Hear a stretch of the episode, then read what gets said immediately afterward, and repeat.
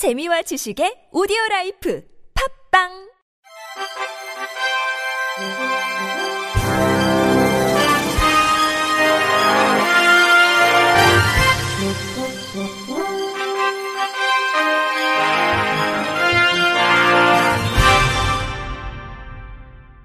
청취자 여러분 안녕하십니까? 7월 14일 수요일 KBRC 뉴스입니다. 국가인권위원회가 집단적 조현병이라는 표현을 사용한 국민의힘 초선 의원 31명에게 부정적인 고정관념과 편견을 강화했다면서 국민의힘 당대표에게 인권 교육 실시 및 재발 방지 대책을 마련해 시행할 것을 권고했습니다.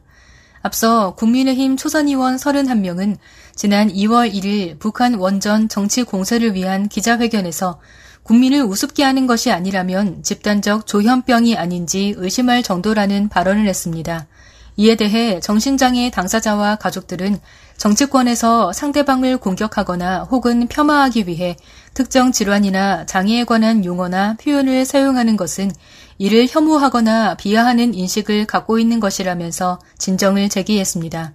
인권위는 조현병이라는 용어는 사고, 감정, 지각, 행동 등 여러 측면에 걸쳐 광범위한 임상적 이상 증상을 일으키는 정신질환을 지칭하는 정신의학적 용어라면서 피진정인들을 비롯해 일부 사람들은 질환의 명칭을 있는 그대로 받아들이지 않고 사고나 행동이 비정상적이라며 비난하거나 조롱하기 위한 것으로 사용하고 있다고 지적했습니다. 이어 특히 대국민을 대상으로 하는 기자회견장에서의 국회의원의 발언은 조현병에 대한 사회적 혐오와 낙인을 재확인시키는 것이라면서 당사자와 가족들의 입장에서는 본인의 의사나 행동과는 무관하게 비유의 대상이 됨으로써 모멸감을 느끼기에 충분하며 온전한 인격체로서 갖는 인격적 자존감의 훼손을 경험하기에 충분하다고 꼬집었습니다. 실로암 시각장애인 복지관이 촉각 점자 교재를 제작했습니다. 촉각 교재 제작 사업은 지난 2011년 시작돼 촉각 명화, 촉각 테마 지도, 촉각 학습 교재 등을 맹학교 및 유관기관에 보급하고 있습니다. 특히 올해는 쉽게 외워지는 촉각 점자 시리즈의 일환으로 촉각 한글 점자와 촉각 수학 점자를 제작했습니다.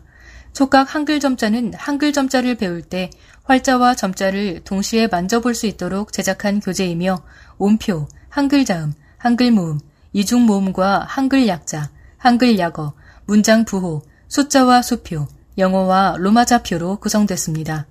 촉각 수학 점자는 수학 점자를 익히기 쉽도록 연산 기호 및 수학 이론을 입체적인 모양과 수학 점자로 제작한 교재이며 수학 일반, 문자와 식, 기하, 여러 가지 함수, 수열과 행렬, 미적분, 집합과 명제, 확률과 통계, 대수, 기타 기호 등의 내용이 담겼습니다. 한편 촉각 점자 교재란 처음 점자를 배우는 시각장애인들이 활자 이미지와 점자를 동시에 만져보며 연상 학습할 수 있도록 지원하는 입체 교재입니다. 한국장애인재단이 장애인 인식 개선 공모전 작품을 공모합니다. 공모 작품은 장애인 인식 개선을 주제로 한 순수 창작물로 영상, 라디오 캠페인, 포스터 총 3개의 부문입니다. 참여는 장애인 인식 개선에 관심을 가진 사람이라면 누구나 가능하며 재단 홈페이지 공지사항에서 관련 서식을 내려받아 작성한 후 작품 파일과 함께 오는 9월 10일까지 이메일로 제출하면 됩니다. 수상작은 전문위원 심사를 거쳐 11월에 발표할 예정입니다. 대상 200만원, 부문별 최우수상 100만원, 우수상 50만원, 입상 20만원을 수여합니다. 수상작은 재단의 장애인 인식 개선 콘텐츠 및 홍보용 자료로 활용될 예정입니다. 서울시 장애인 일자리 통합지원센터가 2회기 재택 근로인 양성 과정을 통해 교육생 6명이 수료했다고 밝혔습니다. 재택 근로인 양성 과정은 서울시에 거주하는 만 15세 이상의 등록 장애인을 대상으로 자택에서 근무하며 직무 만족도를 높이기 위한 사업으로 등록 장애인들의 관심과 참여도가 높은 사업 중 하나입니다. 2회기 재택 근로인 양성 과정은 6월 14일부터 7월 9일까지 4주간 진행됐으며 재택 근로인 채용을 희망하는 기업과 연계해 1대1 맞춤형 훈련 서비스를 제공했습니다. 교육을 수료한 참여자 다수는 양성 과정을 통해 포토샵과 일러스트 프로그램을 배울 수 있게 돼 좋았다고 만족감을 드러냈습니다. 센터는 올해 하반기 10월에 재택 근로인 양성 과정인 SNS 마케터 과정을 진행할 예정입니다. 전라북도가 도내 발달장애인 가족과 보호자를 대상으로 전북도 발달장애인 부모 교육을 본격 실시합니다.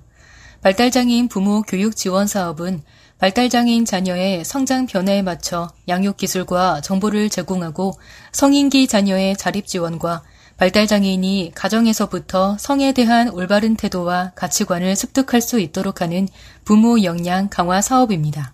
전북도 발달장애인 지원센터는 지난 5월 사업 수행기관 공모를 진행해 영유아기, 성인 전환기, 성인권 부모 교육 부분 수행기관 각 한 곳씩 총 3개의 기관을 선정한 바 있습니다. 각 수행기관은 이달부터 발달장애인 당사자와 가족 및 보호자를 대상으로 참가자를 모집해 발달장애인 가정 내 부모 역량 강화를 위해 필요한 정보를 제공할 예정입니다. 국가인권위원회 장애인 차별 시정위원회가 서울교통공사 사장에게 직원 채용 시험 시 장애인들이 정당한 편의를 제공받을 수 있도록 장애 유형별 편의 제공 기준을 마련해 시행할 것을 권고했습니다. 앞서 진정인 강창식 씨는 서울교통공사에서 직원 채용 시험 시 장애인 응시자가 비장애인 응시자와 동등하게 시험을 치를 수 있도록 정당한 편의를 제공하지 않고 있으니 장애인 응시자가 장애 유형별로 정당한 편의를 제공받을 수 있도록 조치를 바란다며 진정을 제기했습니다. 인권위는 서울교통공사의 직원 채용 시험에서 장애인 응시자에게 정당한 편의가 제공되지 않고 있다는 내용인데 피해자 등이 구체적으로 특정되지 않아 진정 사건으로서의 요건이 결여된다고 판단해 진정을 각하했습니다.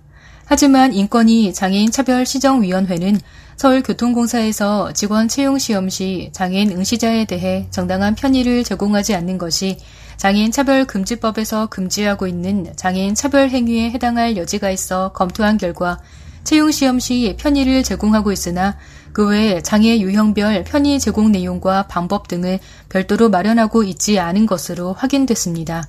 인권위는 서울교통공사는 공공기관으로서 장애인이 아닌 사람과 장애인이 동등하게 채용시험에 응시할 수 있도록 여러 가지 정당한 편의를 제공해야 할 의무가 있기에 그 과정에서 장애인에게 정당한 편의를 제공하지 않아 비장애인과 달리 불리한 결과가 초래된다면 공공기관으로서 해야 할 차별 시정의 의무와 책임을 다한 것이라 할 수 없다고 꼬집었습니다.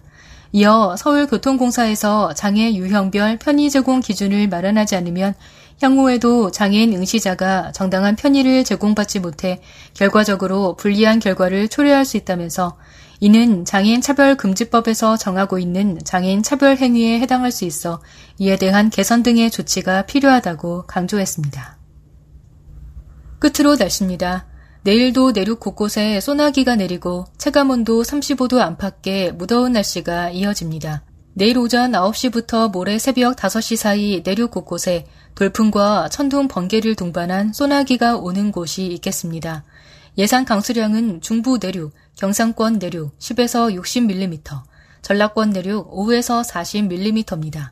기상청은 동쪽 내륙을 중심으로 시간당 50mm 이상 폭우가 쏟아지면서 총 강수량이 100mm가 넘는 곳이 있고 순간적으로 초속 20m 안팎의 강한 돌풍이 불거나 우박이 떨어질 가능성이 있다며 각별한 주의를 당부했습니다.